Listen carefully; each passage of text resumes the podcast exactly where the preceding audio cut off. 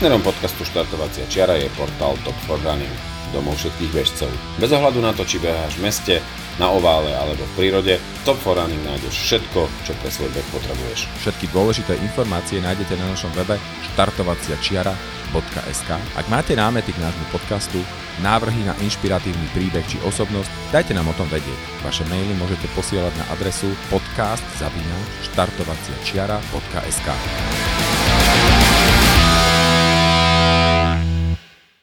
Takže milí naši poslucháči štartovacej čiary, eh, po dlhšej odmlke sa vám opäť hlásime s našim podcastom. Eh, táto naša kratšia alebo aj dlhšia odmlka bola spôsobená rôznymi vecami od eh, pracovných ciest cez dovolenky, covidy a všetko možné. Takže trvalo to trocha dlhšie, ako by sme chceli, ale neznamená to, že by sme nesledovali, čo sa deje na trailovo-športovej scéne, nielen u nás, ale aj vo svete. No a výsledkom toho nášho sledovania je aj náš dnešný host, ktorým sa cez leto podarila jedna veľmi pekná záležitosť, o ktorej sa s ním chceme porozprávať. Nielen o nej, budeme hovoriť o celom jeho príbehu, o tom, ako sa dostal k behaniu, ultrabehov, kam ho to doviedlo a čo plánuje do budúcnosti. No a uh, ja by som teda medzi nami uh, veľmi rád privítal uh, môjho celkom dobrého kamaráta, s ktorým som niečo zažil, niečo prebehol a veľmi sa teším, že je tu s nami. A, uh, rád by som predstavil Brestia, Petra Brestovanského. Vítajú nás. Ahojte. No, veľmi sa tešíme, že si tu. A chvíľku nám trvalo, kým sme zladili uh, kalendáre a kým sa nám podarilo doriešiť nedorozumenia z posledných, z posledných uh, uh, pokusov stretnúť sa, ale podarilo sa to nakoniec, takže sme radi, že si tu. No a uh, radi by sme ťa vyspovedali a poprosím teda Miša tuto, nech, uh, nech, skúsi, nech skúsi začať prvou otázkou a aby sme sa, aby sme sa pekne rozbehli.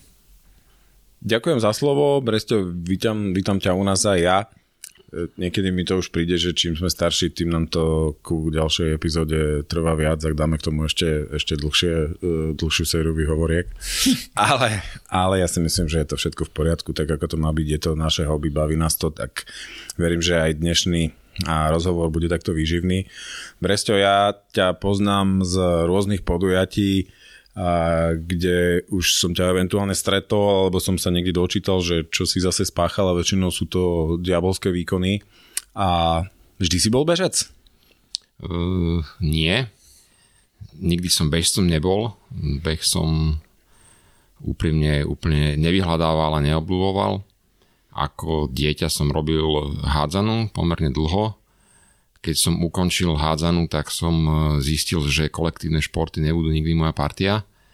Tak e, to sa so mnou viedlo potom vlastne celú strednú aj vysokú školu, dokonca na vysokej škole až tak, že učiteľ telesné mi odmietol dať zápočet, lebo som nechcel hrávať futbal a povedal, že namiesto toho futbalu môžem chodiť do posilovne tak e, som chvíľu teda váhal a keď som tam teda zavítal do toho súterénu bez okien a zbadal tých veľkých chlapcov, tak som povedal, že idem radšej hrať ten futbal, tak dali ma do brány a keď mi dali šiestý gól a ja som sa vždy schoval za bránu, tak už zistili, že to nie, je, nie je žiadna stranda, tak ma poslal domov tak ja som mu za oplátku potom na konci semestra donesol ukázať tachometr z bicykla, kde sme sa teda dohodli celkom férovo, že teda koľko teda tam chce vidieť, aké číslo a ja mu to teda donesiem, tak uh, bol s tým potom spokojný. Tak, uh, Aj si ho pamätáš to číslo?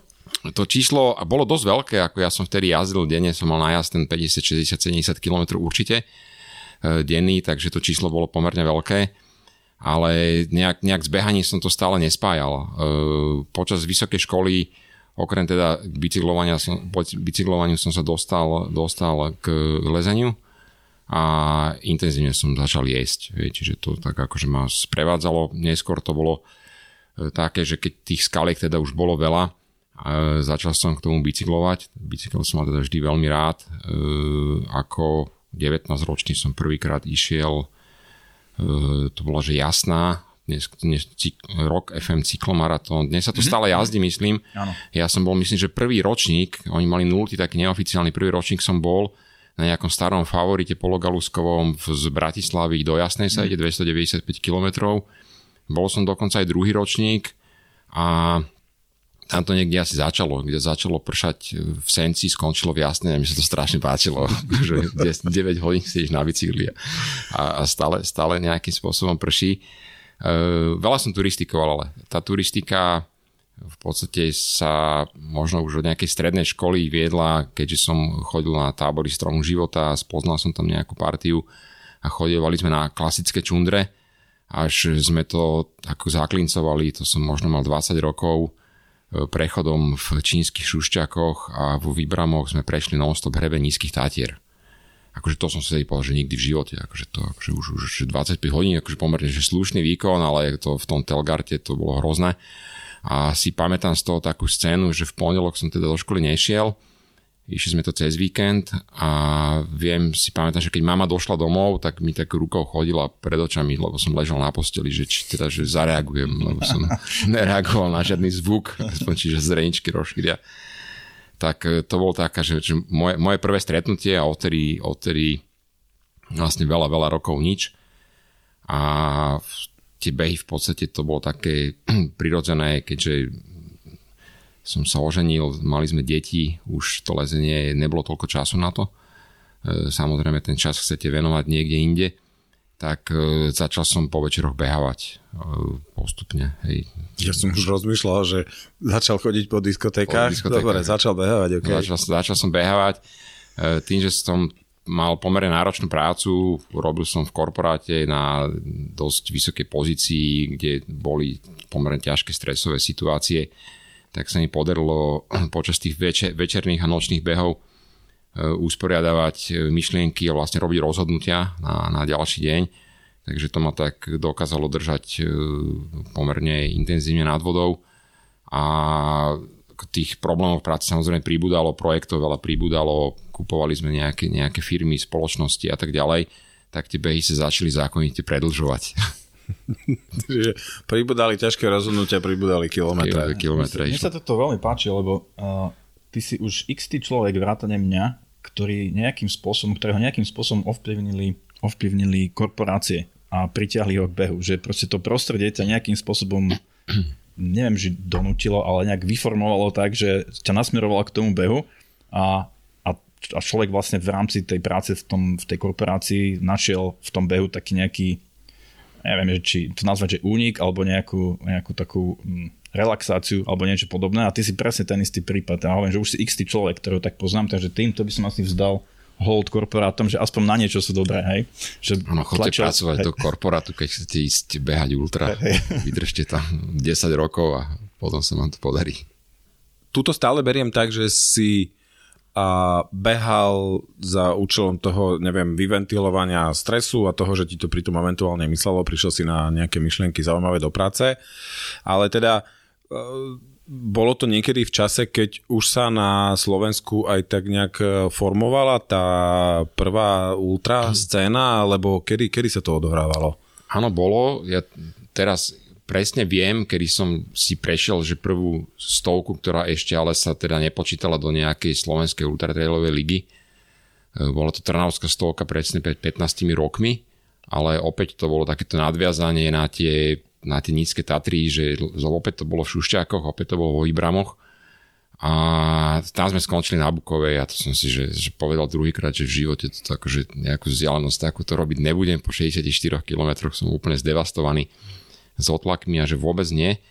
A tá Trnavská stovka, e, sme ju potom išli ešte niekoľkokrát, už som išiel s kamarátmi, potom som si ju aj skúsil behom a ona vlastne tak ako, že naštartovala to, že dá sa prejsť dlhá vzdialenosť e, bez toho, aby som teda samozrejme pri, pri nejakej adekvátnej príprave a adekvátnej výbave e, bez toho, aby som sa nejakým spôsobom vedel zlikvidovať. Stále tá Trnavská stovka má ale 91 km, mm. napriek tomu, že sa takto volá. A podarilo sa mi behom niekoľko rokov vždy skrátiť ten čas. A v 2014 alebo 2015 som išiel vlastne vôbec prvú stovku, bola to ponitrianská stovka, pamätám si veľmi intenzívne. To bol tam taký príbeh s, so sršňami, kde... To sú áno, legendárne sršne, hej, to legendárne som ja sršne, Áno, kde som tie sršne dostal asi 3 aj ja do hlavy a tiež som takmer ako ten kolega, ktorý chudák skončil v sanitke, tak aj mňa do, do tej sanitky chceli nakladať. E, vtedy si pamätám, že Martin Dinga mi tak ako prehovoril do duše a do, došiel som to nejakým spôsobom e, do cieľa.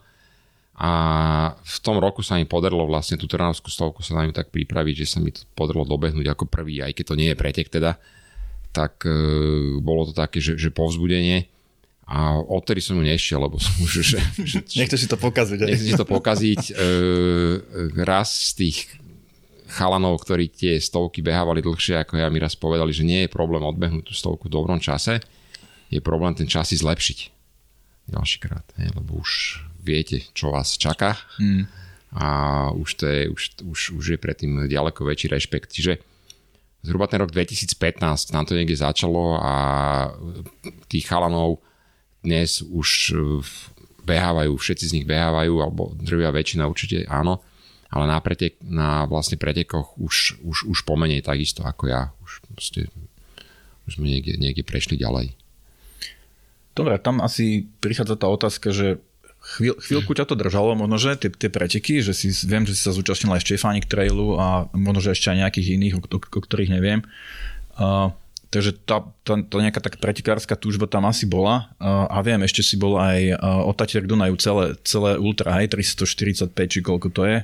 Čo je akože riadny záhul, to, to, to keď som vtedy videl a počul, tak som sa hovoril, tak to, toto, akože toto je aj na mňa veľa. A ja teda myslím si, že som dosť, dosť otrelý. No a, ale teda zaujíma ma skôr to, že kedy prišiel ten taký zlom a prečo, že OK, stačili preteky, toto už ma možno, že nebaví a idem si radšej niečo robiť po svojom. Čo ťa, čo ťa k tomu doviedlo? Uh, áno, poviem. Ono zase to je taká fáza, že zase zas teraz posledné tri víkendy som bol na dvoch pretekoch. Hej. Bol som na uh, Psotkovom memoriáli a teraz som bol na Devinskom rýbezlaku. Hej, čo v zásade krátke preteky, kde teda fú, musíte zabrať. Ale úplne sa tých pretekov nezdávam mňa prestali baviť opakovať tie, tie rovnaké, mm-hmm. rovnaké stovky stále. Hej, tak ako ma prestalo baviť na byť 8 víkend na rovnakej skale, aj keď je krásne, je to všetko pekné, kde vidíte ten les celý naokolo, ale nedostanete sa tam, lebo vlastne ste štvrt dňa e, ste na skale, potom pol dňa držíte lano v nejakom istitku, lebo niekoho istíte a celý večer sedíte v krčme. No, tak akože toto máte cez kopírak a niekoľko víkend, je to fajn, z času na čas, ale nie stále, tak e, toto bolo asi to, že, že ísť štvrtý, piatý krát na nejaký pretek, že asi nie. E, spomínal si Štefaníka, na ňom som bol asi 4 alebo 5 krát. E, lanovka tiež v zásade všetky tie živé lanovky, ktoré boli, tak tých som sa zúčastnil. A, a vyzerá to tak, že aj na tom Sotku Memoriali asi ten nejaký ten rok pobudnem. A úplne to nehádžem do koša, sú proste tak preteky pre mňa, kde uh, má, to, má to tú dušu pre mňa, že, že to, toto je to, čo, kde sa určite chcem vrátiť, že kde to je pre mňa nejaká tradícia. Aj tá Trnavská stovka tiež sa mi to tak otvára, že budúci rok chcem ísť. Uh, bol som dokonca oslovený jedným z organizátorov, keďže budúci rok je 50. výročie uh, Trnavskej stovky, že nech im do knižky niečo o tom napíšem, uh, čo sa mi teda aj podarilo včera úspešne odoslať tak e, je to také, že ma to láka, lebo proste mm-hmm. tam, keď som videl tých pánov tých, v tých pumpkách na hlavnej stanici s tými krosnami, kde som v podstate sa duchu smial, že čo tu tí robia, ale na Bukovej som pochopil, že čo tu oni robia, že ja sa ženiem celú cestu, oddychujem a oni idú si stále to svoje a oni prídu rovnako ako ja do toho cieľa. Hej? Čiže, že ten, ten smiech tam už vôbec nebol na mieste a veľmi som akože spozornený, že wow, že títo ľudia si zašlúžia veľký rešpekt, lebo vtedy mali možno ešte o 20 rokov viac ako ja. Mm-hmm. To, to, to sa mne na tých párkrát, keď som šiel nejakú tú stovku, stávalo bežne. Ale tak to je už nejaký, nejaký údel. Ja len predsa len poviem, my sme tak ako keby, ty si spomenul Marian na ten uh, to podujatie od Tatier k, k Dunaju. Ja som si tu pripravil, že to doteraz celé solo prebehlo teda s nejakým zaznamenaným časom, tu vidím 13 ľudí, tak ty figuruješ na tretej pozícii. Si vedel o tom? Uh, vedel som o tom. 67 hodín, 14 minút, 57 sekúnd, tak len keď behávate tento pretek niekde v nejakej štafete, tak vedzte, že náš dnešný host tú trasu zabsolvoval v 2016 roku sám za 67 hodín. Klobúk Uh, dole. Áno, ďakujem. Bolo to, bolo to intenzívne, uh, ešte s prihľadnutím tým, že v podstate možno nejakých 50-60 km pred cieľom som mal náskok niekoľko hodín. A to boli nejaké štrkoviska pri Malom Dunaji a nočnou ťažbou a nákladnými autami, ktoré sa tam premávali, postrhali faborky. Tak asi hodinu a pol som tam blú- blúdil na tých štrkoviskách úplne zdevastovaný a kde v podstate som mal asi 500 metrov do ukončenia tej etapy, ale hodinu a pol som tam ďalej nakrúžil nejakých ďalších 10 kilometrov. E, Ešte som sa snažil to nejakým spôsobom dohnať, proste tie pretekársky duch nepustí, ale okamih začalo na hradzi pršať a bolo to nejakých 28 km do cieľa, tak som to celé pustil z ruky.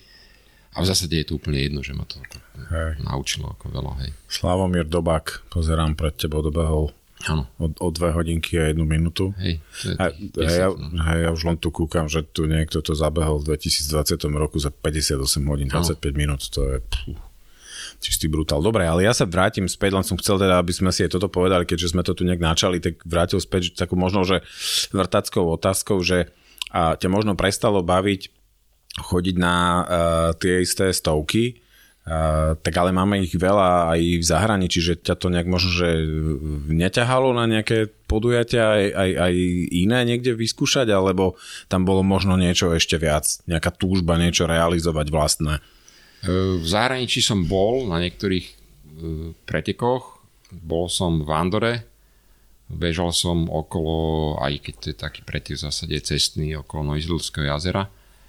E, Lákajú ma aj tie zahraničné preteky, len e, nikdy som sa ne- neprepracoval cez všetku tú e, to prihlásenie a teraz sa, sa vlastne na ten termín sa len proste sústrediť a tráviť veľa dní okolo nejakého preteku, ktorý trvá 15-20 hodín a okolo týždeň mať proste nejakým spôsobom e, minuty.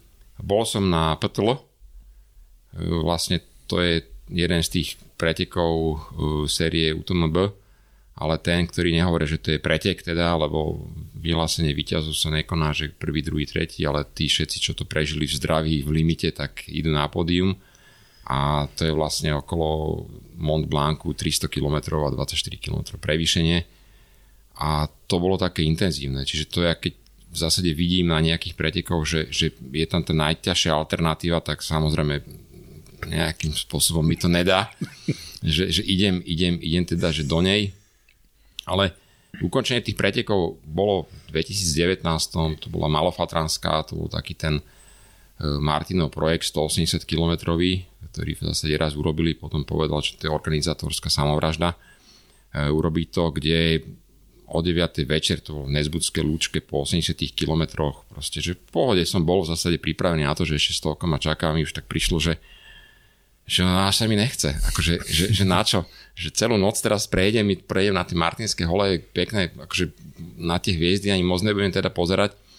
A že pôjdem celú noc, svitu čelovky, budem tam mať kúžel svetla a ráno budem mať na tachometri o 40-50 viac a že, že prečo? Hej. Tak som to normálne zabalil, vtedy som nebol na pretekoch až proste Štefaník alebo Lanovka. Takže to tam bolo tak, tak, tak mi to tam došlo, že, že, že, že nemusím asi a bol, nebol som vôbec nespokojný, bol som šťastný, že som to takto rozhodnutie, čo tam padlo.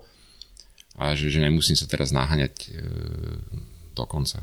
Ja tomu, ja tomu rozumiem, tomu Ja len znova takú malú súku, potom, potom ti, ti vrátim slovo, že zase si toto povedal, ako keby sa nechumelilo, že je to nejaké UTMB, PTL, tak kto náhodou a ste už počuli o UTMB, tak e, ak si myslíte, že tá hlavná trasa 170 km z cca 10 000 m prevýšenia, plus minus, je to najťažšie, čo sa tam dá zažiť, tak ste počuli, že tam máme 24 km prevýšenie a 300 km plus. 300, 330 no, T- tak 300, 300 niečo. No, 300 niečo, veď viete, že však to nie je nič extra, takže uh, bavíme sa tu o tom ako o salónkach na Vianočnom stromčeku, ale ako sú to naozaj vážne veci. No a ja som chcel k tomu tiež ešte dodať k tomu ptl lebo to by som nerad prešiel len tak. Mali sme tu seka pred nejakým časom, vtedy sme to spomenuli a určite by som to spomenul aj teraz a, a, a Brese to spomenul sám, ale ja som chcel tomu dodať len to, že historicky Bresto s Osekom sú jediní dvaja Slováci, ktorí to PTL dokončili. Nie, že by sa ani nepokúšali, ale oni sú jediní dvaja, ktorí to dali až do cieľa. A mal som šťastie, že som vtedy bol, keď došli do cieľa, bol som tam pri tom a bolo to akože zážitok na celý život. Fakt, že perfektné to bolo. Podľa mňa o tom vie málo dobrých bežcov a sa neodhodlajú, lebo uh, ono to není až také, že, že, že bežecké Tam sa nebeží, hej. podujatie. uh, ono to ide 6 dní, keď si zoberiete, mm. že 300 deleno 6 to je 50 a 24 tisíc deleno 6, tak uh, tiež vám vyjde nejakých 4-5, okolo 4 tisíc metrov na denné prevýšenie. Uh, čiže nie je to nič kto beháva ultra, že, že povie si, že to není nič hrozné. No ten terén je hrozný. Hmm. Ten terén je hrozný. E, vlastne výťazí došli do cieľa o dva dní pred nami. My skončili akože že fajn, možno, že nejaké v prvej 20 sme skončili z tých neviem koľko sto niečo tímov. Ale tí výťazí, keď si prepočítate, že aká mala ich priemerná rýchlosť, tak to bolo 3 km v hodine. A to sú chalani, čo tam proste žijú, bývajú a ktorí to majú proste nachodené, nabehané Čiže víťaz na PTL má priemerku 3 km v hodine. OK. Mňa by ale zaujímalo, tak keď vás tu mám a ty si povedal, že si tam bol, tak uh, schválne teraz si tu tak dať, že ako si to vnímal ty, keď si chalanov videl a ako si sa cítil ty, keď si teda prichádzal do toho cieľa? No, ja som mal a mám aj teraz, uh, mi stali chlpy na tele, normálne zimomriavky som mal z toho a uh, hneď potom sme vlastne sadli s nimi aj na pivo, ako prišli. Uh, bolo, bolo akože sranda sa na nich pozerať, po tých šiestich dňoch bez, takmer bez panku a vo akože, veľkej fyzickej námahe oni chudáci boli akože dosť mimo, že dostať z nich nejaké že zmysluplné slovo bolo celkom ťažké. Tak sme sa všetci na seba len tak usmievali a chechtali sa a popíjali to pivo bez nejakých, akože nejakých veľkých slov, ale bolo to strašne, strašne príjemné. Bolo tam ešte zo pár ďalších Slovákov, čo tam boli Mário Janož a, a Roman Sobka a ešte ďalší ľudia a bolo to akože, bolo to fakt, že veľmi, veľmi, veľmi zaujímavé. A ja som si to akože poviem, že ešte teraz mi z toho stoja chlpy a bolo také proste, my sme na nich pozerali ako na bohov, hej, že, že oni to dali, že to je jeden z najväčších výkonov, aké, aké tam fakt, že môžeš dať. No, takže boli sme z toho taký celkom, celkom hotoví. No, je to pocit, ktorý človek zažije asi, asi raz v živote. Uh, neviem, či ho chcem znova na PTL zažiť, mám to takú obavu, aj keď uh, samozrejme tie úvahy, že ísť tam, ísť tam znova, ísť tam znova boli.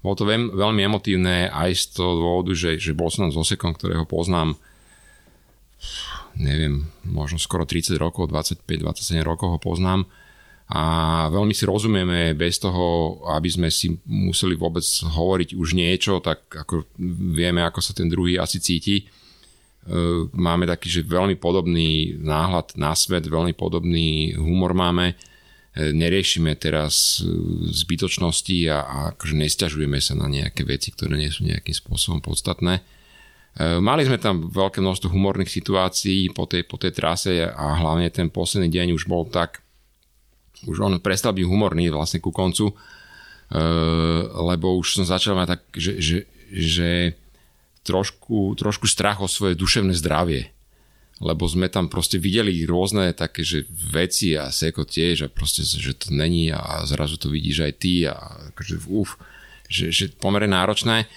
Ale bolo to veľmi emotívne aj tým, že vlastne Linda, ktorá išla s nami, tak po troch dňoch to zabalila.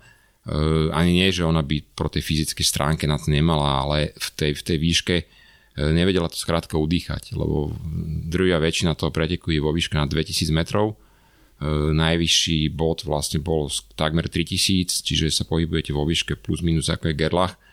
Ono keď ide do nízky Tater, tak to necítite pri nejakom jednom dni alebo dvoch, troch hodinách e, pri tejto námahe. Len keď žijete s batohom, ktorý je proste ťažší a ste tam nejaký druhý, tretí deň v tejto výške, tak cítite to, že proste, že som chlapec z Bratislavy a že, ako, že a nie, že by som bol udýchaný, ale že tá únava tam nástupuje mm. rýchlejšie. A hlavne ten nedostatok spánku tam proste robí svoje na tej chate vás nedajú proste dlhšie vyspať. Keď sa vás tam niekto spýtal, že koľko chcete spať, povedal ste, že 3 hodiny, on vás vysmial, povedal, že hodinu, tak som tam vyprosil hodina 15, povedal, že dobre. Hej, lebo na tej chate je proste 20 miest a tí, čo prídu po vás, tak si musia niekde láhnuť. Tak to on to točí, hej, ten, ten chatar. Keď príde niekto neskôr, tak samozrejme chvíľu vás to nechá, ale tak ako ste prišli, tak tak aj odchádzate preč a nepýta sa a idete preč. Hej, a ste zmoknutí, mokrí, tie topánky, všetko vám nechá pred chatou pod nejakým prístrežkom a to vám nemáte šancu sa nič usušiť.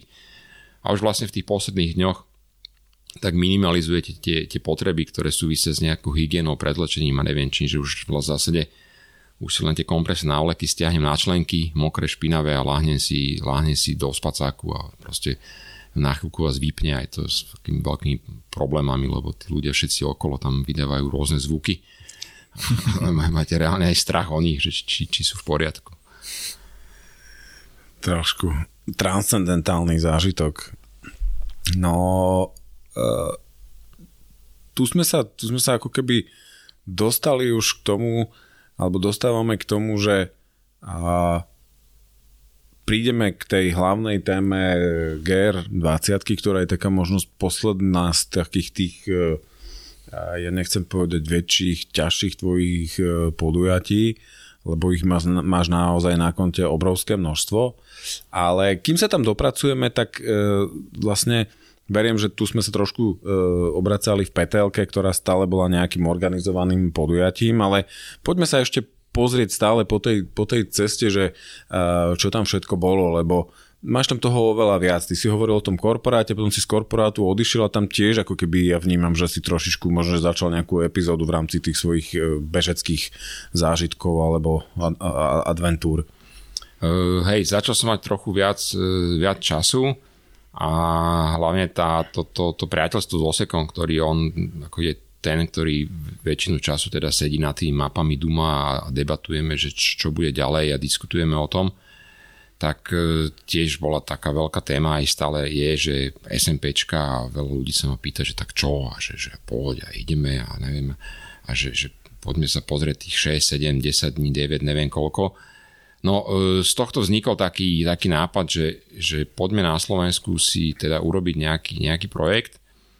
E, my totiž to 27 rokov máme takú tradíciu, voláme to Škorpionovica a vždy v novembri, okolo 17. novembra ideme nejaký prechod časti Slovenska na 3, 4, 5 dní. Ideme s ťažkým batohom, ide nás 20 kamarátov, je to čisto turistické podujatie a vždy si nájdeme nejakú odlahlú časť, najlepšie bez nejaké civilizácie, spávali sme po väčšinou vonku, teraz už sa niektorým z nás nechce, tak už si hľadáme nejaké ubytovania aj pod strechou, ale vždy to nejako vhodne skombinujeme. No a, a z toho pri tom behaní vlastne vzýšlo to, že, že poďme si nájsť za nejaké také projekty v rámci Slovenska a urobíme si také, že ideme bežať z najnižšieho miesta na najvyšší. No, tak sme bežali, že z Klinu nad Bodrogom, ktorý má 94 metrov nad morom. Na Gerlach sme bežali tým, že teda aj lezieme, tak sme si to tam e, tou Gypsyo Ferratou, ktorú môžeme teda ísť liesť, lebo už to je nad stupeň 3 alebo 4 to je, môžeme to ísť vyliezť hore na Gerlach, tak vlastne my sme z toho Klinu nad Bodrogom bežali tak, že sme mali prilby stále vlastne v batohu. Bolo to všetko, Takže na hlave. Ja som bez, na hlave. Bez, bez, lebo tak chceli sme to tak, že bez podporiť. Ako, tak, že to, to, to, ešte chcem spomenúť, že, že bežať niekde, že bude vás na čakať nejaká dodávka, nejaké auto a tam si do seba naladujete všetko, čo máte, tak zdá sa mi to strašne komplikované na prípravu. Hej? A že, také, že, že to sa mi nechce vôbec ako toto organizovať, aj keď môže to byť veľmi príjemné ale že týmto smerom nie. Hej. Čiže tak, že mám v batu to, čo si odnesiem a to, čo mi tam ponúknú obchody a reštauračné zariadenia a krčmy, tak e, tým si budem musieť sa nejakým spôsobom vysporiadať. No tak sme urobili tento projekt, že najnižší, najvyšší, potom sme išli také, že najsevernejší a najjužnejší, to bolo, že Modralova, to je tam úplne hore na severe, nad Oravskou polhorou a išli sme do Patiniec, to je zase tak dole pri Dunaji a proste, že toto už opakovať asi nie, lebo ocitná sme bežali 115 km, v podstate všetko po asfalte dole, aj že sme si vybrali august, no nádhera, že totálne zdevastovaní sme prišli. A čakajú nás tam ešte také dve výzvy, jedna teda logicky plynúca z toho je, je najvýchodnejší, najzápadnejší. A my tu trasu nemáme nejakú proste, že nakreslenú, máme vopred nakreslenú, ale o nej sa diskutuje, to proste je taká, že nie je to nikde, že môžete ísť aj z, naj, z toho naj, najnižšieho na najvyšší, môžete ísť rôznymi turistickými chodníkmi, hej, môžete ísť cez Prešov, môžete ísť cez Košice. No a z toho potom zišla taká ešte jedna, jeden veľký projekt, pekný, ktorý sa teraz rozvíja ďalej. E, keď Seko povedal, že z najnižšieho na najvyšší, tak ja som mu oponoval, že ten najnižší predsa nemusí byť len na zemskom povrchu, že môže byť, schova- môže byť schovaný aj v jaskyni. Tak začal som skúmať, že ktorá jaskyňa na Slovensku má najnižší horizont, čiže miesto, ktoré má najnižšiu nadmorskú výšku. Na Slovensku je okolo 5000 jaskýň, tak začal som googliť a našiel som, že je to nejaký, že bankov pri Košiciach, tak som si spomenul, že moja bývalá kolegyňa, je, jej otec bol veľmi veľký jaskyniar, Linda, ten, on, jeho otec sa volal Petr Hipman a teraz uh, som sa aj pýtal, že nech mi teda zistí. To bol jeden z najväčších jeden, slovenských áno, jeden z aby sme to, to prizvukovali. Áno. Objavil najväčší, najrozsiahlejší jaskyný systém uh, na Slovensku. A tak som sa aj pýtal, že nech teda zistí mi, že ten bankov ako na tom je, tak povedala, že, že vlastne to súčasť, to bolo súčasť nejakého kameňolomu, je to poškodené ťažbou a v podstate tá jaskyňa neexistuje. Ale zistila, že v Banskej Štiavnici je nejaká štvolňa, ktorá dokonca je pod hladinou mora. A len jasné, ideme hneď. A potom povedala, že no ale je taký že problém dosť veľký, že, že neexistuje nikto, kto by nás tam chcel zobrať, lebo buď tá, je to pravdepodobne zaplavené, alebo je tam metán. Že, že to asi niko nenájdete, ale dala mi, že ale, že jaké ale, že ale tak poďte do najhlbšej. Aj keď ten horizont je v nadmorskej výške 1000, ale najvyššie miesto má 1500. Čiže tá jaskyňa má hĺbku takmer 500 metrov. Starý hrad? Že, starý hrad, že poďte do nej.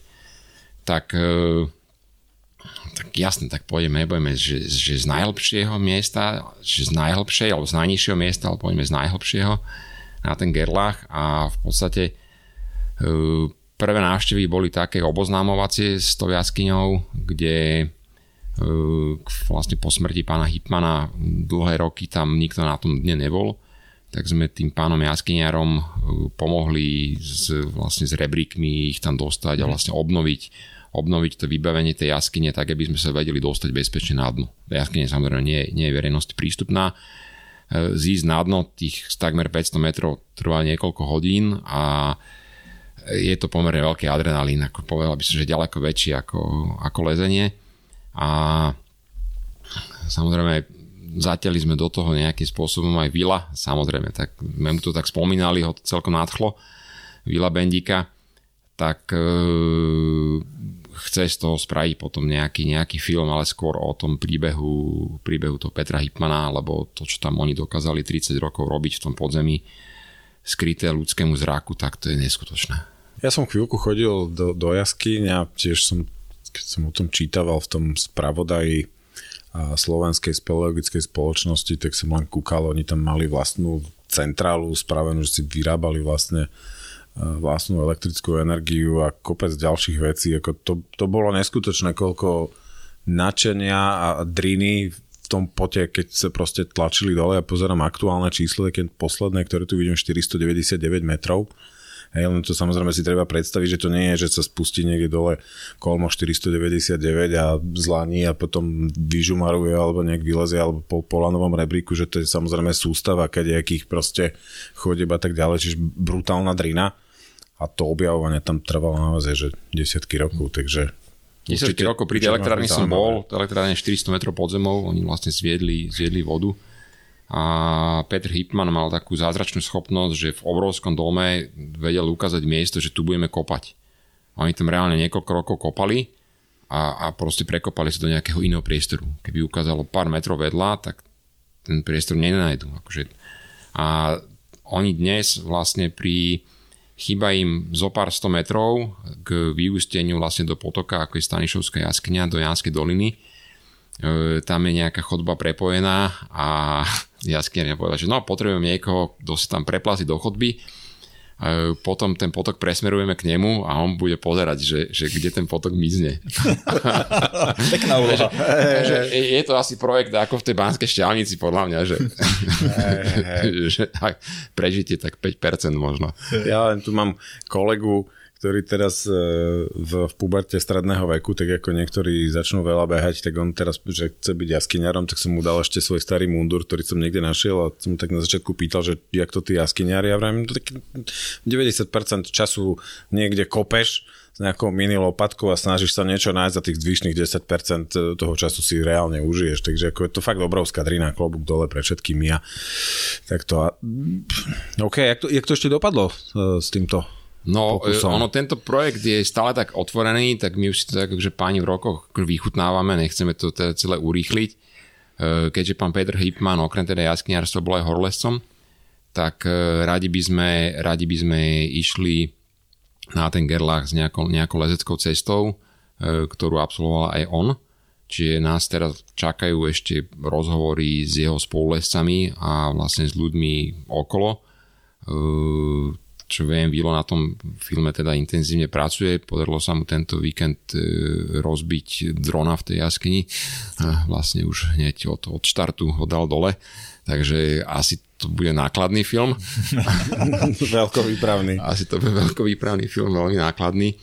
Tak e, tešíme sa, čo z toho vznikne. Tá vzdialenosť tej jaskyne od Gerlachu nie, nie je ďaleko. Ja som najprv mal také, že ambície, že 24 hodín, ale už som z toho upustil, lebo nebudeme liesť na Gerlach po 60 km behu a po vlastne vystúpaní z jaskyne, čo je niekoľko hodín tak ako si povedal, že to není, že, že teraz rebríky a schody, ako sa ľudia predstavujú jaskyne, ktoré sú verejnosti prístupné, že tam idete, nie, to akože vylezete odtiaľ, akože jak, jak, jak krtko zablatený, špinavý a, a budú sa vám triasť ruky, lebo budete radi, že ste tam niekde nezhučali do nejakej rokliny. Lebo tí jaskňari, ten, ten púd seba záchový, majú taký, že trochu iný. Ako ja mám stále to, že keď je bláto, tak sa šmíka, keď je bláto, tak sa lepí. Hej. Čiže, čiže v zásade bláto na šikmom je úplne v poriadku, lebo to ťa udrží, ale akože to ja úplne, že ja mám rád suchú skalu, kde je nejaké trenie. OK.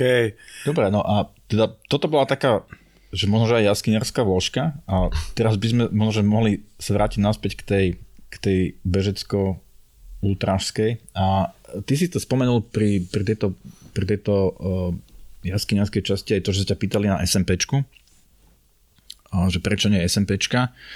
A ty si si teda zatiaľ tú SMPčku nezvolil, ale naopak zvolil si si inú klasickú cestu, tak ako na Slovensku je, je SMPčka taká, že fakt, že veľká klasika, tak jedna z takých zahraničných úplných klasík je, je tá GR20, ktorú si si vybral ty a mňa by zaujímalo, že prečo? Prečo teda nie SMPčka a prečo táto GR20? Lebo oni, oni sú také akože podobné svojou, teraz nehovorím, že profilom alebo náročnosťou, to sa asi nedá porovnávať, ale, ale, ale sú to také klasiky, hej, že veľa ľudí to chodí, a je to turistická aj bežecká, a má to takú turistickú aj bežeckú formu, povedzme. Prečo, prečo zrovna táto? Uh, GR20, prvé zoznámenie s GR20 bolo pred 25 rokmi, som sa na vás pripravil, som to počítal. S vtedajšou frajerkou sme išli na Korziku na bicykloch. Sme nechali doviezť do Talianska e, niekde na nejaké Bibione autobusom nejakým zajazdovým aj s bicyklami. Odtiaľ sme prešli krížom cez Taliansko a prešli sme celú Korziku okolo na bicykloch. Aby toho nebolo málo, tak na tie bicykle sme si okrem teda stanu spacaku naložili aj lezecký materiál, ktorý sme nikdy nevyužili raz v nejakom kanione, že to láno bolo celé, celé mokré. Tie bicykle vážili asi 30 kg a tam som zistil, že fúha, že ostrova, že takto hornaté a že, že prvýkrát som tam videl niekde, že, že GR20 nejaký, nejaký hrebeň sa tam proste nieký objavil a veľké kopce, proste, že kopec, ktorý má 2700 metrov, proste je to vyššie ako Gerlach, že wow, na takomto kúsku nejakom tomto ostrove a Korzika mi učarovala vtedy, na Korzike som bol vtedy uh, možno 5 alebo 6 krát. Chodíme, chodíme tam s rodinou na, na dovolenky pravidelne. Bol som tam aj s manželkou, keď bola v 7 mesiaci tehotenstva. To bolo zas o 18 rokov dozadu. A tak postupne, ak sme sa rozrastali, tak už tam teraz chodíme tak, že, že piati. A minulý rok uh, som si čas tej GR20 teda prebehol, ale boli to také väčšinou také nejaké jednodňovky a tento rok som si tak povedal, že, že fajn, že decka aj Katka teda chceli, aby, som, aby sme zostali dlhšie na jednom mieste, čo ja teda mám s tým po troch dňoch väčšinou teda problém v tom kempe, že čo tu teda ja budem 3 dní nejakým spôsobom robiť, tak e, sme sa teda dohodli, že OK, že ostaneme tu dlhšie, ale že ja pôjdem GR20. A že tak poviem, že, že rýchlo, najrychlejšie, jak to pôjde. Oni však, my ostaneme kľudne na jednom mieste dlhšie, kľudne chod dlhšie, nemusí sa teda nejakým spôsobom ponáhľať. E, doma som si pozrel veľmi rýchlo že aké sú celé propozície, lebo to som nejako naštudované nemal. Vždy som si len pozrel mapy CZ ten minulý rok, keď som niečo išiel behať a podľa toho som sa teda rozhodol. A teraz som si pozrel, že 180 km a že 9000 výškov, ja že v pohode, že tak že to z prvej, dáš z prvej, že to číslo vidíš, že 3 dní. Ne? Keď sme už na tej Korzike boli, tak v Špáre som našiel mapu asi 3 dní predtým, ako ako som chcel ísť, lebo som stále bol, tak je to veľmi dobre značené, tak čo teraz nebudem riešiť, idem ako na pankače, je tam veľa chát a hotovo. Tak som tam zbadal mapu, zobral som si a pozrel, že 14 tisíc prevýšenie. Už ako na 3 dní to už akože dosť veľký záhul, ale nezdávam sa. A pochopil som hneď teda pri štarte, že to teda 3 dní, že nebude a upustil som od tejto nejaké ambície, nejakého rýchleho prechodu a povedal som, že nechám to plínuť. Ako nechám to plínuť. Takže Uh, vedel som, že bude to, je to jedna veľká nádhera, vedel som, že tam bude veľa turistov a vedel som, že bude veľké teplo. Hej, to bolo, s tým teplom mám teda taký, že najväčší problém. Takže prečo nie SMPčka, prečo GR20? Eh, nehovorím, že SMPčka nie, len GR20 som spoznal tak, tak skôr a si myslím, že už som na ňu dorastol a na tú SMPčku ešte, ešte až keď budem veľký, akože ešte, ešte, ešte to má chvíľu čas, si myslím. keď nebude taká tiež možno, že frekventovaná, tak potom počkáš na všetky tie rekordy teraz, nech sa mladí vybijú a ty potom prídeš s tými skúsenosťami. Neviem, či chcem ísť na nejaký že, že, že, že rekord, akože tá Korzika, e, najrychlejší čas je 31 hodín, ak som tešil 4 dní, čiže akože teraz neporovnávajme to, že, že, že, že reálne ten François to dal, že, že brut. A ja nechápem, že ako reálne, lebo tých bežeckých úsekov E, na tej GR20 je veľmi málo. To, to možno, že 10, 15, 20% maximálne viete nejakým spôsobom behať. Aby som prirovnal ten terén ako k PTL, čiže to není aj, aj v tých vysokých Tatrách v zásade sa mi lepšie beha, lebo tie chodníky sú tam nejakým spôsobom usporiadané, sú tam naukladané kamene a viem, že keď na ten kameň skočím, tak tam akože maximálne sa pohne, ale neuteče mi pod nohami v nejakej, v nejakej strmej súti. Mm. Keď prejdeme ďalej, tak ja zase by som tu trošku pomudroval z internetu a dal nejaké informácie, že ostatne každý si môže dohľadať, ale teda GR, mám tu napísané po francúzsky Grande Randonnée, neviem, či to čítam no. správne, ale teda GR je nejaký systém trás, eh, ktorý, ktorý funguje a tak, jak som pozeral, ten, ten počet tých trás je pomerne vysoký. Presné číslo nepoviem, ale je to cez 100 kusov, a, ktoré si môžete, môžete vyskúšať. Sú to teda väčšinou trasy dlhšie, náročnejšie. A vo Francúzsku, Španielsku, v Andore, v Portugalsku, Belgicku, Holandsku pozerám.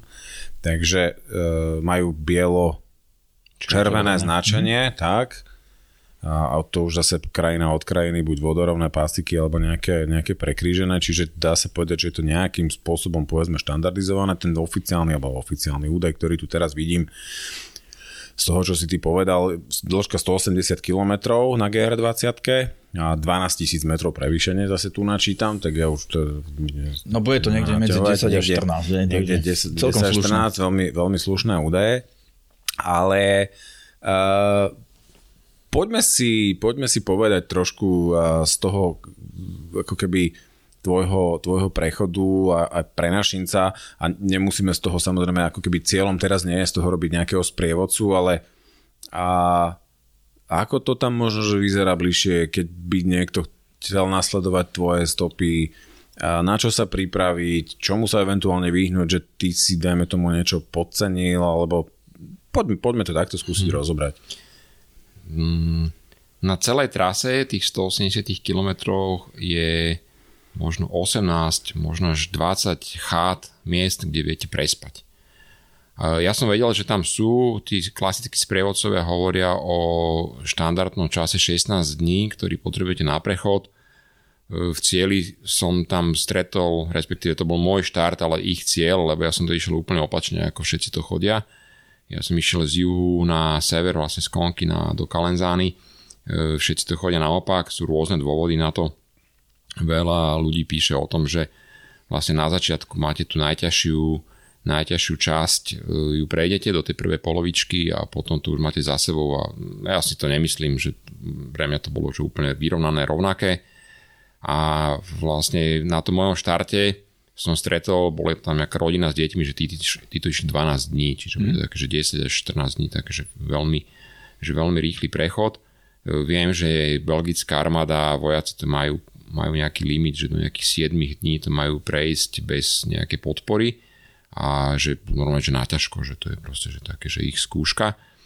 A čo netreba, čo treba si zobrať. No ja som išiel štandardne, no pri tom mori je horko, tak nebudem teda riešiť žiadne teda dlhé nohavice, tak som mal nejaké že trenky, jedno tričko s krátkým rukavom, um, používam tenké merino, jedno náhradné tričko s krátkým rukavom, jedno tenké merino s dlhým rukavom a tenúčku goračovú bundu a to bolo, že a búvku a to bolo všetko, čo som mal.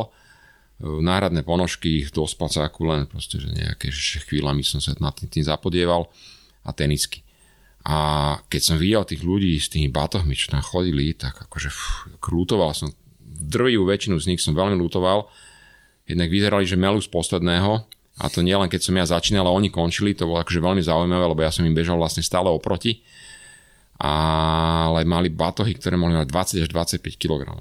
Vzhľadom k tomu, že tie chaty ako sú vybavené, na každej chate okrem jednej e, je tečúca voda, na každej chate máte vonku kuchynku, kde máte zadarmo plyn, kde si viete navariť, kde nepotrebujete zase že vôbec nič.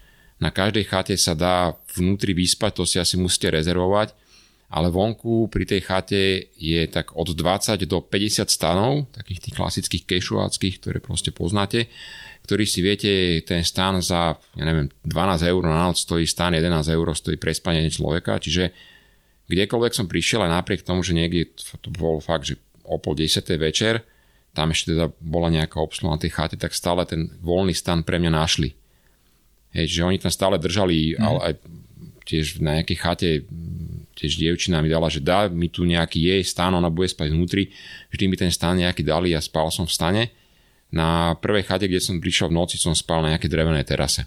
Ja mal som tenký spacak so sebou a mal som takú úplne tenučku karimatku a tým, že v tej noci tá teplota možno išla niečo tesne po 10 stupňov, možno nejakých 7-8, tak nebolo to že nič, nič, mm-hmm. nič katastrofálne, proste to viete na obliekanie tak ako ste vydržať.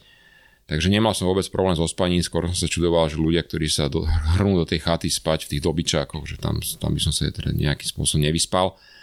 A ľudia chodili v ťažkých výbramoch, to som tiež tomu nerozumel. Proste tým som tiež, teda som včera googlila ja, to som nevedel, že každý rok GR20 prejde 10 tisíc až 20 tisíc ľudí odhadujú, že ten chodník aj tak vyzerá, čiže tam, kde je, je akože hlina, tak tam je prach, ktorý má proste 5-10 cm, čiže tie vaše nohy vyzerajú okamžite, že zle. Hmm. Že treba sa venovať tomu e, pravidelnej údržbe, vždy keď je nejaký potok, tak si to že umíte dať nejakým spôsobom dokopy, aby ste nemali z toho otlaky. Ale nerozumel som tomu, že tí ľudia nosili zo sebou stany, obrovské stany. Hej, veľké, veľké spacáky, proste jedla, hej, ako nevedel som, že, že možno že nedostatok skúsenosti, možno je to tým, že reálne je veľmi populárna GR20 a tí Francúzi majú takú svoju takú národnú hrdosť, že, že, že na tú Korziku, že tú GR20 prejsť, tak asi, asi to ako tu my vnímame tú SMPčku, tak oni vnímajú tú GR20 a tým, že ich je niekoľkonásobne viac ako nás Slovákov, tak adekvátne tomu mm-hmm. proste toto percentu ľudí je asi rovnakých, tak Hej. adekvátne tomu tí ľudia tam vlastne prídu. A tak G20 je dosť profanovaná, že proste zo severu na juh sa to chodí a wow, a tam chodia, že pri vlastne ich konci a mojom začiatku, to bol druhý deň, respektíve jeden aj pol dňa, čo som mal za sebou, tak reálne tam boli nejaké GP s vybavením pre možno 30 členú skupinu ľudí, ktorí tam donesli komplet veci na výmenu tých ich batohov. Oni mali pred sebou, neviem, 25 km, 30 km proste nejakej turistiky plus minus 2 dní pre nich a oni tam robili komplet výmenu všetkého a tí ľudia tam ani nevedeli kráčať, hej, že mi to bolo také, že tak keby si nedal tak ťažký batoh, tak podľa mňa kráčaš, hej. A, a, a ľudia si prali veci, čiže oni, oni veľmi veľa oblečenia mali so sebou a v každom, na každej tej chate, na ktorú oni prišli, tak si oprali veci. A tie pochody majú oni tak trošku inak rozrátané, lebo to vzdialenosť medzi tými chatami niekde bola 9 km, 10 km, 15 km, čiže sa to dalo reálne prejsť v nejakom rozumnom čase. Aj keď tie časy podľa tých ich smerovníkov som bol niekedy veľmi prekvapený, že 9 km a mali tam, ja neviem, 12 hodín, Jaká blbosť, ne? že za 2 hodiny som tam, no ne, ne, si tam za 4 hodiny alebo za 5 hodín proste, lebo ten terén ti to skrátka neumožní, lebo bolo tam veľké množstvo aj lezeckých pasáží, dosť som bol prekvapený niekedy, e, že, že to, taká tá odvaha toho, že, že GR20 tu je, že tí ľudia, že reálne pri tých skalných výšvihoch som videl, že, že ten strach je obrovský. Proste ten strach tých ľudí je obrovský, že tých tam proste tlačili, ťahali a neviem čo, batohy rozoberali a kade ako.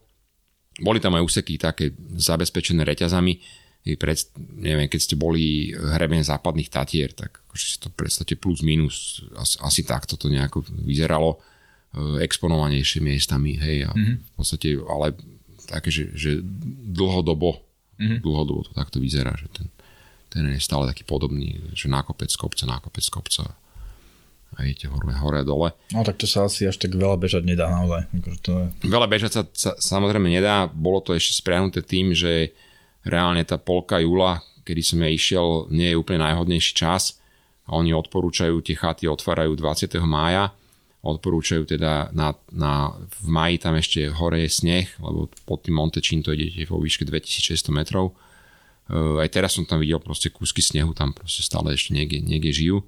A do toho konca septembra, už v tom septembri tam nastupuje, nastupujú búrky, e, čo môže byť dosť nepríjemné, e, ako tam nejakú búrku schytať. Bo reálne, keď sa rozhodnete na jednej chate, že idete do druhej, tak aj keď to idete s rýchleným tempom, tak vám to trvá tých 5-6 hodín do tej chaty. E, na tých chatách, čo týka toho jedla, Mal som so sebou varič, e, najľahšiu, najľahšiu 100 gramovú bombu. E, treba si dať pozor, ten, kto tam povie nejako letecky alebo nejakým spôsobom, ne, neberte, si, neberte si varič na závit, lebo tam nekúpite závitovú bombu. E, zoberte si tie nastokávacie modré kolemanovské bomby, ktoré ale nie sú 100 gramové, najmenšie sú 250, takže aby ste s tým nejakým spôsobom počítali. Ja som mal tú najmenšiu 100 gramovú závitovú, Eh, išli sme autom, malý hrnček, mal som dehydrovanú stravu, normálne horolezeckú, asi tri tie balíky a veľmi mi to padlo vhod. Lebo na tých chatách, napriek tomu, že je tam obsluha, keď príjete cez deň na chatu a chcete niečo jesť, tak vám nedajú. Lebo oni proste vám urobia jesť vtedy, keď tam budete spať a keď o 4. po obede poviete, že chcete večeru, tak o 7. dostanete aj s ostatnými. Oni nemajú ako na slovenských mm-hmm. chatách, že, že veľký kotol polievky a dojdem a kúpim si polievku a idem ďalej.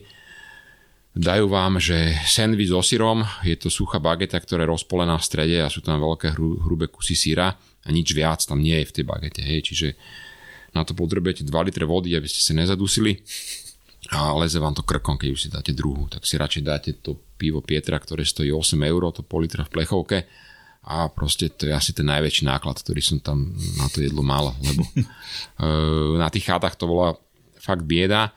Na, myslím, dvoch úsekoch uh, boli obchody, uh, kde v podstate vo Výzavone, čo je asi v strede cesty a potom ku koncu, keď som sa blížil tiež v takom horskom sedle, kde je vlastne obchod, ktorý využívajú ale len títo GR20 kári. Oni majú už v podstate správny kemp ktorý len pre GR20. Mm-hmm. Tam, že tam asi ísť aj nejaký iný človek, ale tam v zásade nepríjete. V tom kempe máte všetko. V tom kempe je všetko. Uh, že v týchto obchodoch som si vedel vlastne doplniť jedlo. Tak ale keď tak opisuješ uh, tie chaty s tým jedlom, tak potom sa nečudujem, že toľko toho veľa nosia za sebou. No oni ale tí, keď si na jednej chate, tej poslednej, čo som bol, Uh, som tak ako skôr, skôr došiel, už o štvrtej som vlastne došiel na chatu a, o jednej v noci som až vyrážal, čo takže obrovský luxus, kde som tak akože veľmi, veľmi som zvážoval, že čo ďalej. Chcel som ísť veľmi na Monte Cinto na východ slnka, Nakoniec po tým Monte Cinto som bol asi o pol piatej ráno, takže východ slnka sa začal konať o dve hodiny, tak som to vyhodnotil, že nebudem čakať teda dve hodiny na východ slnka, lebo teplo o 9 hodine ma začne zabíjať, takže idem ďalej. Tak na tej chate som si o 4. povedal, že chcem večeru a o 7 mi ju dali. Tak tam som sa akože najedol aj dobre vyspal. Ale od tej polnoci som vlastne o, o pol jednej v noci som stával a proste som zbalil sa a išiel som, išiel som preč. Keď hovoríš, hovoríš teraz o tom slnku a o, o tých terénoch, máme si to predstaviť, že je to celé po nejakom holom exponovanom hrebení, alebo sú aj pasáže, kde sa reálne skrieš do nejakého tieňa? Nie, sú tam len zalesnené krásne pasáže, e, krásne potoky, kde sa dá kúpať. E, to tiež som teraz pri tom vidieť, že to vidíš tie, tie, tie vodopády a tie jazera, jazera s tou vodou, tak to tam musíš ostať. Proste to nejakým spôsobom, že nejde. V tých exponovaných pasážach si predstavte taký, že hrebeň Malej Fatry, ale je tam tak 30, hej, proste je, tam teplo, hej, a to teplo vás tam vie ubiť. Keď ešte viete, že ja neviem, najbližšie 4 hodiny nebude žiadna voda, e, tých prameňov tam moc, v tých potokoch sa piť dalo v pohode, hej, ale tam hore tých prameňov moc nebolo, takže mus, musíte počkať len na tú chatu. A tí ľudia vlastne, tým, že ja som išiel oproti tým davom, ktoré chodili, tak ja som denne stretol tak možno 300 ľudí, ktorí prešli oproti a oni vlastne od chaty ku chate. Čiže ja som tú prvú várku stretol niekde pri východe slnka, e, poviete stokrát bonjour, potom máte chvíľku, že kľud a potom stretnete tú druhú várku, ktorá ide na tú vlastne na príjem ku chate a potom od tej chaty sa stretnete tých ďalších, čo idú z chaty vlastne 4 mm-hmm. na trojku a potom stretnete z tých, čo idú 5 na štvorku. Čiže ja som sa tak precvičil, že ráno, na obed, aj po obede som si zopakoval bonjour a tak príhodu som tam mal, že nejakému chlapovi, on ma teda pozdravil, ja som už tak nejako odvrkol, lebo už proste mi nešlo ani odlepiť ústa a išiel som, išiel som rýchlo, mi bolo teplo a on sa na mňa tak osopil, že, že proste prečo ho nepozdravím, keď ma on pozdravil tak som sa mu to snažil nejako vysvetliť, že nebol to vôbec že zámer, ale že 250 krát dneska napriek tomu, že je pol 12. na obec sa mi tako, už, už nevládze. Ako, dosť tak ako na to oni potrpia, že, že, hey, že sa nie, že, že, musí byť. Že no sa pozdravia. Okrem, okrem tejto interakcie bolo ešte ne, nejaká, nejaká iná, ktorú si tam mal s tými, s tými ľuďmi, buď s tými, čo išli oproti, alebo s tými, čo boli na chate, niečo, niečo čo by stalo za zmienku? Ono je, bolo pekné to, že tým, že ja som im išiel oproti, tak ja som na začiatku stretoval ľudí, ktorí už toho mali že reálne dosť, že boli nejaký že 12, 13, 15 deň že na nohách a tak tá interakcia bola iná. To som videl, že fúha, že, že si zaslúžujú. Tupe pohľady. Že, že, že tupe, tupe pohľady a že, fú, že, že, že toto je že, že ťažké.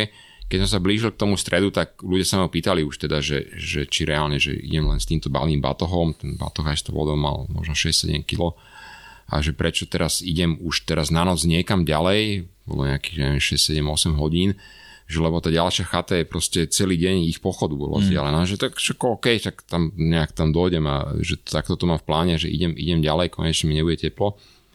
Takže dosť sa pýtali a už ku koncu to bolo také, že, že už ako zdravili, už pozerali, že či naozaj v tom akože zrýchlom, zrýchlom posu, prechod presunie, že, že či to ide teda celý čas a sa začali pýtať, že koľko dní e, a tak ďalej.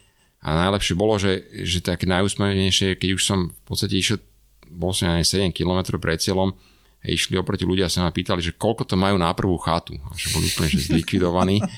A, a to mi bolo, že fúha, že neviem, že či toto je, ale to re, reálne, že ten posledný deň bol najťažší. Uh, som si myslel, že tých posledných 12 km z tej poslednej chaty ktorá tam bola, ona bola, bola teda zhoretá, bolo tam nejakú, niečo, aj kus lesa tam bol zhoretý, čiže to bola že úplná planina. A už som čakal teda, že uvidím tú, tú kalenzánu, tú poslednú dedinu, uvidím to more a proste a tých 12 km, no čo to je a máte zísť vlastne z 1500 do 300. Tak akože čo čakáš, že to pôjdeš dolu kopcom, ne, v pohode. No len ten les bol celý zhorený, bolo to možno 37 v tieni a keď slnko prášilo na tie zhoreté stromy čierne, mm. na tie kmene, tam už C40. A že, čo, že fú, že toto už akože není úplne že, že dobré. A keď ešte, že fúklo tie fény, tak mi začalo byť zle. Ako mi reálne bolo zle, našiel som tam nejaký malý prameň s vodou, kde to len tak kvapkalo, bolo to v tieni, leželi tam dve kravy a jeden angličan s nimi a strašne stádo múch a on úplne bol zdevastovaný, ešte bol tak oblečený a som sa pýtal, že teda, že, že či, či je OK, on že áno, ale musí tu počkať do večera, lebo že toto to, to kopce nemôže dať lutoval som tých ľudí, reálne, hej, tam bol taký otec, otec so synom a keď som videl také tie, tie, tie obrovské batohy a v tom teple, že, že toto by som ja nedal, že ja, ja sa že reálne obdivujem, tak uh, to bolo ťažké, to ma tak akože išlo dosť, dosť tej šiaru, samozrejme už ten, ten zbeh dole, už keď uvidíte prvé domy a to, to vychladené pivo a chlap sa tam spýta, že koľkatý deň, že štvrtý, že, že dobre, daj si ešte jedno. Zaslúžiš si, hej. A stretol si eventuálne nejakého takéhoto rýchlo presúvača? Iného? Stretol som tam bežcov, ale tí, tí evidentne e, buď išli s nejakou podporou, tí mali maličké batohy, proste mali Solomon liter vody a a proste tí buď si to nejakým spôsobom kolečkovali, ale išli oproti. Akože v mojom smere mm. som nestretol, ani som nepredbiehal nikoho, lebo ten štandard je, že sa to chodí že zo severu na juh.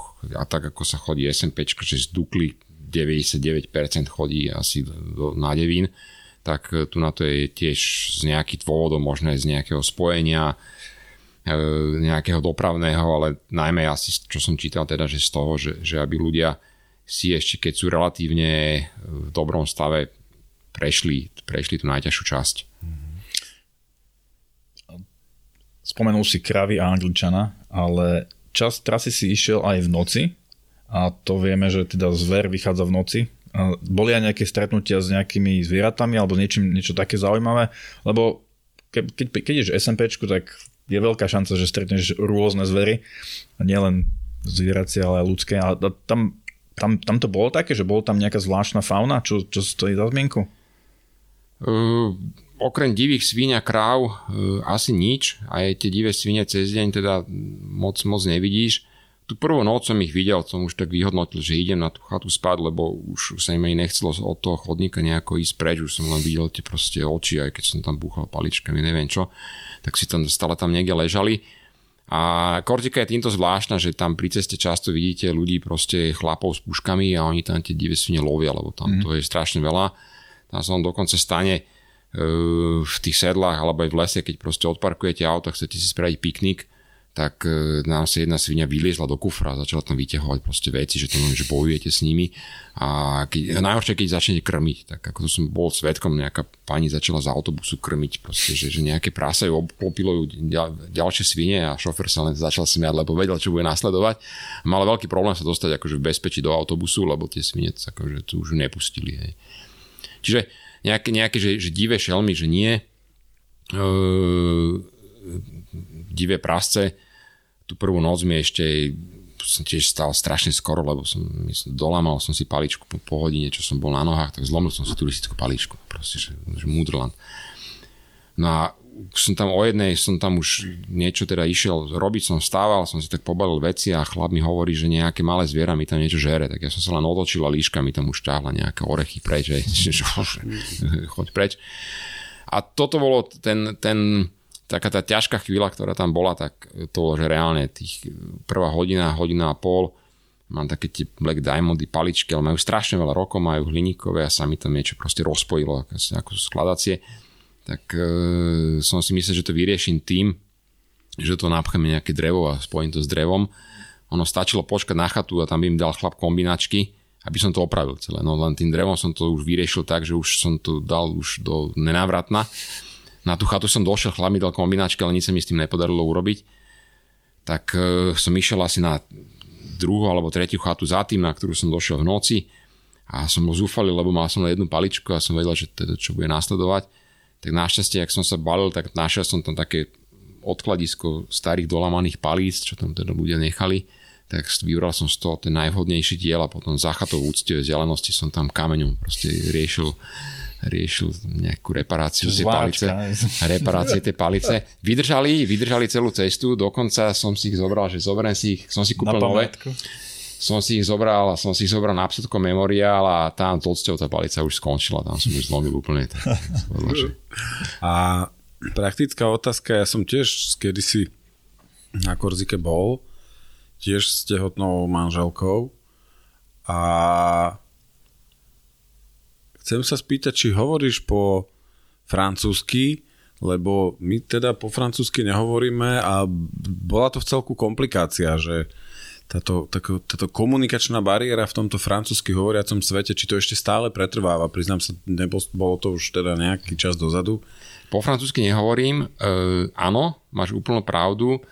Na tých chatách e, som sa častokrát stretol s, ja ich nazvem kortičania, lebo oni, keď im poviem, že sú francúzi, tak oni sa akože dosť sú na to hákliví Uh, oni stále tam sa živia nejaké také tie separatistické skupiny, ktoré by radi teda tú Korziku teda odčlenili aj tu v tých mestách, teda môžete stále vidieť rôzne odkazy a nápisy, nápisy na uliciach.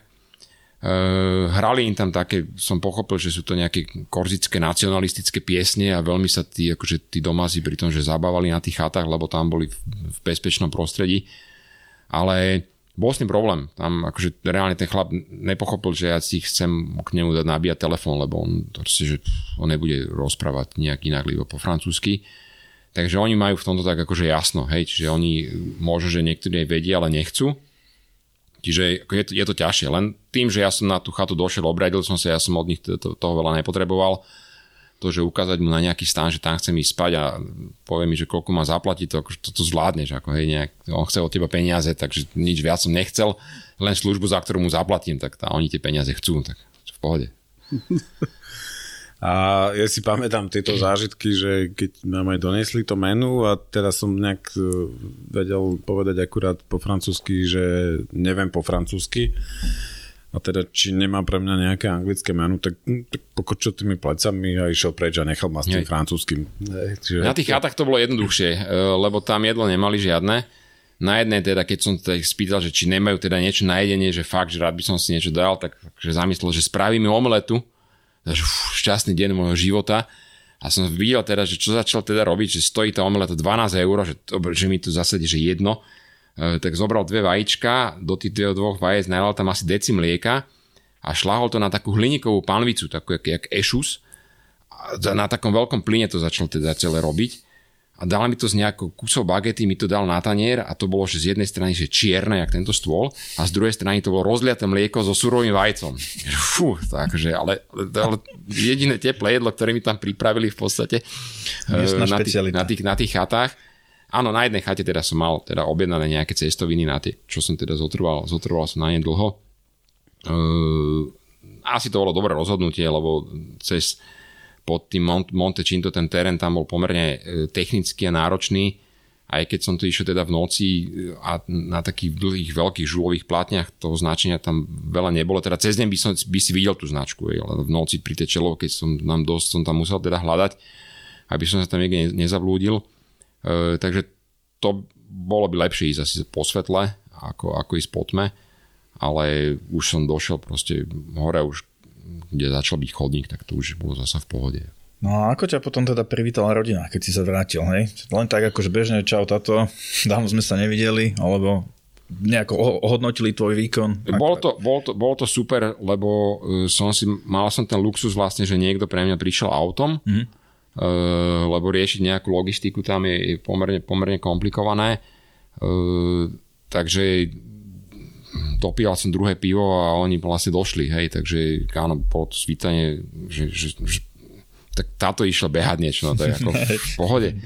Nuda. E, v pohode, Zase na, našli sme si nejaký, nejaký kemp, ja som sa dal nejako, nejako dokopy potom a, a bol som spokojný, zase na nejaké jedno miesto, kde už ja som mohol teraz levitovať a nemal som potrebu teraz uh, meniť, meniť nejaké, nejaké destinácie a oni si tiež trošku oddychli a zase išli po nejakom svojom, išli si do nejakých miest, takže mm-hmm. bolo to také, že vyvážené. Dobre, a keď to teda zoberieme v tých číslach, tak bolo to, ko- koľko ti trvalo? 4 dní? 4 dní mi to mm-hmm. trvalo, aj keď išiel som tak, že 4x24 hodín mi to trvalo presne. Ja som mm-hmm. vyražal, vyražal som vlastne v jeden deň o 5. po obede. Chcel som ísť ráno, ale že ideme sa ešte kúpať a teplo. Poznáš to vyrážal som o 5. po obede a že nejak bude. Hej, tá, a do, do 5. vlastne po obede ďalší deň, ten, od, mm-hmm. od tie 4 dní, alebo 5. deň som to vlastne dobehol, čiže 4 noci som bol mm-hmm. v, vlastne celkovo. Mm-hmm. A 4 noci tak, že vlastne v tom stane pár hodín, akože toho spánku ti sa zase stačí, treba stať hlavne skoro a vyraziť čím skôr. No, čo som bol prekvapený na niektorých chátach, že, že ráno tí ľudia, keď stali, tak e, tá interakcia s tými turistami tam bola taká veľmi chaba. takže že po, pozdravíš ich, že dobré ráno a tak oni si tak pozerajú do toho svojho, uh, majú tam nachystaný ešte nejaký balíček od chatára, tak nejaké ranejkovi, to si nejako zjedia, ozdravíš ich a snažíš sa tam s nimi nejako komunikovať a oni tak akože, že nie, no, mm-hmm. neviem, hej. Áno, je to asi aj tým, že že veľa takých rôznych adventure kancelárií a turistických kancelárií to aj komerčne vlastne ponúka a predáva ako zájazd. Hej. Čiže tam bolo evidentné, že tu, sú ľudia, ktorí sa spolu nepoznajú, je ich tam možno 15-20, majú tam so sebou nejakých sprievodcov. Mm-hmm. Hej, čiže také, že dosť nekonzistentné skupiny, ktoré som tam proste že videl, že fakt, že tam už ísť s nimi je, že 10-15 dní s niekým, koho nepoznáš a teraz že, takže musí to byť asi dosť veľký stres aj pre tých sprievodcov, aj pre tých účastníkov. Tak niekto to má možno, že v robote príliš ľahké, tak potom si dá takýto dvojtyžňový pobyt s nekonzistentnou skupinou, aby zistil, že čo je to mentálna záťaž. Áno, no, hej, hej. Musíš, to brať aj tak, vieš. Ty, ty ponúkaš relax a niekto možno hľadá niečo iné, ale okej. Okay. Dobre, to je taká fikcia. A bude nasledovať nejaká ďalšia GRK, niečo je v hlave, alebo úplne, úplne niečo iné. Ja potom mám samozrejme ešte nachystané, čo, čo by mňa zaujímalo, či potenciálne by sa dalo, alebo nad tým uvažuješ, ale nechám teraz ešte teba. Uh, vieš, tieto slovenské projekty chceme si nejakým spôsobom uh, dokončiť, dokončiť a prejsť. Uh, určite by som rád zopakoval, čo sme ešte taký či, či veľký prechod, ale to bol zimný, taký špagety road okolo Monterozy vlastne uh, masívu, kde sme zase ako niečo namaloval, 16 e, tisícoviek si dáte za 4 dní, akože, takže celkom že pekný projekt a že to, toto ma láka, že v tých veľkých horách sa tam zasa vrátiť. Uh, nie je to nič, s behaním to nemá nič spoločné, len je to proste uh, dlhotrvajúca záťaž pre akože v ťažkých podmienkach to názvem, no ale otázka, čo sú to ťažké podmienky, že podľa toho, ako si pripravený na ne a s kým si, hlavne, hej, čiže to, toto asi to Slovensko bude, že, že prvé. Nemám teraz také tie zahraničné, že niekde utekať stále tu je čo pozerať na tom Slovensku si mhm. myslím. A ja som sa chcel spýtať, lebo uh, 11, aj keď dneska už číslo 11 je pochybné, malokarpatských 700 viek, je ako keby dneska tá, tá výzva, lebo ktorá sa realizuje, to tak začalo nejako počas korony, že to ľudia začali zbierať niektorých pokuskoch, ten, tie, tie, ako keby to spojenie v rámci jedného dňa a tak ďalej, to, to tu tiež už nejakú dobu je. Aj keď ja hovorím, že číslo 11 je pochybné, lebo teraz tam nám začína vylezať Jagrova 1, 2 a neviem čo, už, už kreslia, že ich je 13 a neviem čo. A, ale to je jedno. Tu sa chcem dostať k tomu, že mm, videl som, myslím, s Osekom tvoj, ak sa nemýlim, narodeninový prechod tých 700 ale chcem sa dostať ku šestovkám ktoré ste si prešli mm-hmm. a mierim k tomu, či eventuálne sa dajú spraviť 500 ja? uh, 600 no. Uh, tiež jeden z takých mojich uh, veľmi dobrých parťakov, Andrej Orogváni, tak on ma tiež oslovil, že, že on tiež to vníma veľmi podobne ako ja, kde on tie, tie preteky teda moc nemusí že či si nejdeme dať e, všetky šestovky, myslím, že sme ich narátali 28, áno, vzbudilo to veľkú teda diskusiu presne o tom, čo si ty povedal, že ich je ale viacej, ja neviem čo, no hoci ktorú mapu chytíš do ruky, všade to je nakreslené inak. E, snažili sme sa teda aj tie teda nepomenované, ale zakreslené proste prejsť. E, má to nejakých 98 km, to čo sme prešli na tej mojej stránke, tam si dokonca vie niekto aj stiahnuť možno, že nejaký GPS záznam, alebo mu ho kľudne pošlem rád to budem konfrontovať, v zásade mi to úplne jedno. Je mi to úplne jedno. E, bol to veľmi pekný projekt. E, áno, spojiť 500 Myslím uvažovali si, ste vôbec o tom? Ne, neuvažovali sme na o tom. Uh, bola by to určite veľká výzva. Otázka, že čo by z toho vzniklo na mape potom. Už pri tých šestovkách to bolo také, že, že už takže nelogické odbočky po tej istej ceste tam aj späť. A veľa tých 600 metrových vrcholov vlastne ani Neviem, či išla na všetky chod, na každý či išiel chodník. Myslím si, že ani nie. Hej, čiže že tam proste v zásade, že motáš s GPS-kom v ruke, že tuto to asi je tá kopa kameňa. No bola taká moja fány odbočka, či vôbec niečo takéto niekto už skúsil nakresliť, lebo samozrejme ono to potom pribúda a dokáže si presne predstaviť tú polemiku, lebo to bolo aj moja taká prvá úvaha, keď som to prvýkrát videl, že či vôbec sa to dá, lebo tých vrcholov je toľko aj kadejakých nepomenovaných, ale o to vôbec nejde. Ako myslím si, 98 km, čítam 4600 metrov prevýšenia. Karpotu. Hej. Very nice. Krásne.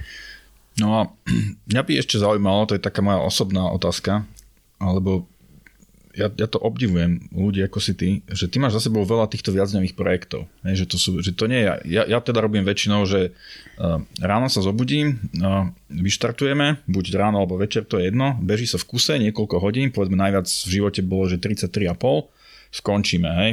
A dokopy to vydalo, že na viac ako jeden deň, hej, a celkový čas nespania bol povedzme, že 48 hodín, ale to, čo, to, čo uh, robíš ty pri týchto veciach, je, je to trocha iný typ záležitosti, že je to vždy viac dní ako, ako dva. Síce tam aj spí, ale je to, je to, je to proste iný, iný typ aktivít.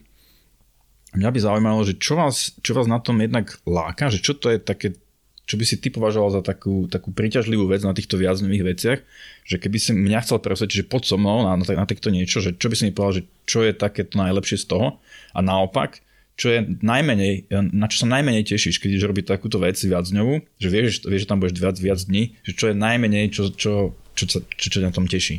Najmenej sa teším na prvé dva dni, alebo minimálne prvý deň, lebo tak, že trpím e, väčšinou ale potom ten, ten druhý, ale už definitívne tretí deň a, a viac, tak uh, už, už tak, taká tá ľahkosť bytia, že všetko to, čo potrebuješ, máš, máš vlastne na chrbte a vidíš, že to nejakým spôsobom ide.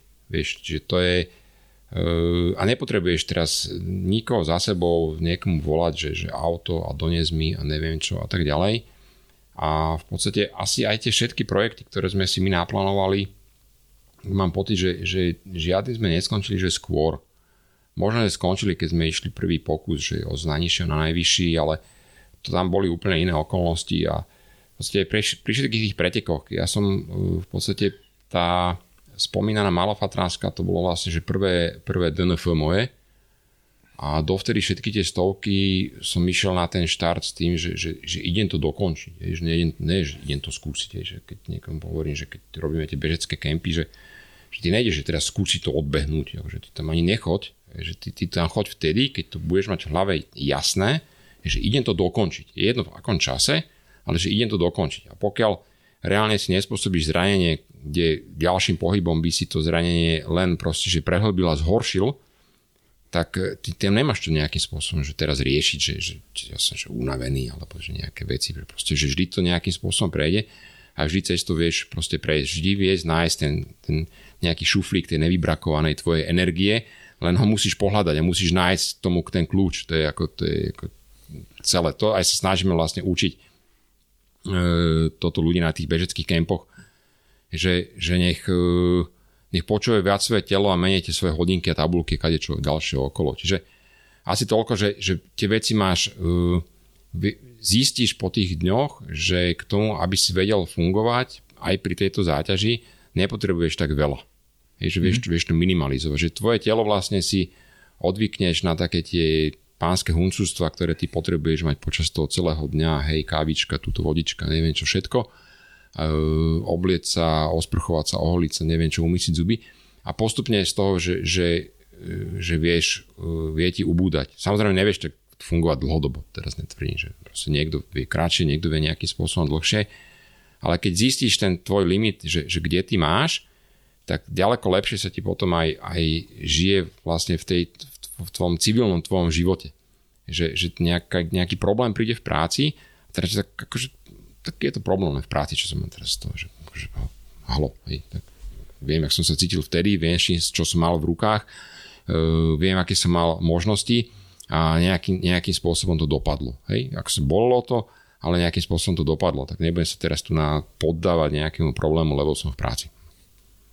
A ty si spomenul, že najmenej sa tešíš na prvý deň, to je prečo? Lebo, lebo, lebo čo? Lebo nabiehaš niekde do prevádzkovej teploty, keď to tak poviem? Hej, to je, to je ako keď si na pretekoch niekde a to, akože teraz sa mi to tiež že stalo, aj keď nepochopiteľne, že proste vyštartuješ a už vidím, že nejdem do tej prvej desiny, tu vôbec ne, v tej prvej 20 sa budem držať ale ten rybezlak to je že 21 km, čiže ani v tej prvej 20 sa držať proste, že, že nevieš to udýchať tých prvých 7 km a dostať sa do toho tempa, že, že, že dokážeš sa rozprávať pri tom behu a že, netr- že užívaš si to. Proste. A ten prvý deň pri týchto e, dlhých je taký, lebo snažíš sa ísť v nejakom režime, ktorý si si ty v hlave nadstavil, že, že dnes viem, že mám prejsť toľko to, aby som to celé stihol. A, snaží, a zistí, že, ten, že to je blbosť že, že to proste nedáva, že to, to bude určite trvať eh, dlhšie, ako si si naplánoval a ideš do, nejaký, do nejakého stresu, chtiať či nechtiať. Hej. A potom, keď sa s tým celým vyrovnáš, vlastne celé to pochrume, že už si povieš, že tak nevadí, tak poviem to deň neskôr, deň dlhšie a tak ďalej. Na tej GER 20 ja som bol v tom, že 3 dní hotovo, že proste, že ja som ten prvý deň ešte tak akože chvíľu s tým bojoval a potom som to že úplne pustil, že a na čo. A akože stále s týmto s týmto mám stále aj problém, že proste ten, ten e, prvý deň, že, že to bolí a čaká, že čo sa bude diať, či ťa niečo začne boleť, nezačne boleť, či to prestane boleť, hej, či ťa niečo zastaví. A ty už keď to vlastne ako keby išlo z kopca, že tú polovicu máš za sebou, tak tedy už vidíš ten koniec a vieš už šítať to svoje telo, že či sa niečo neobjaví, niečo nečakané a už, už s týmto už viem nejako pracovať a toto vieš udýchať, tú bolesť a tak ďalej a vieš, že, že už je veľká pravdepodobnosť, že prídeš do cieľa. Prídeš na...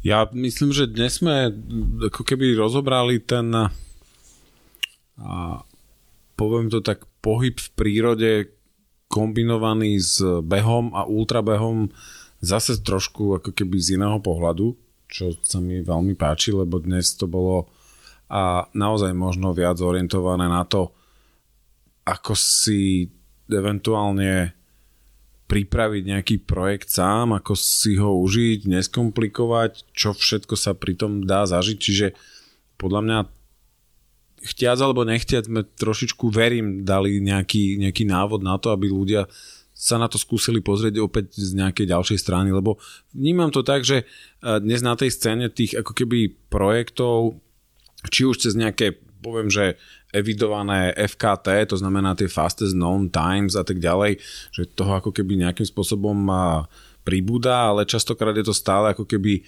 ešte viazané na nejaké také tie tradičné trasy, ktoré sa tu u nás nachádzajú, či to je tá SNPčka alebo rúdna magistrála.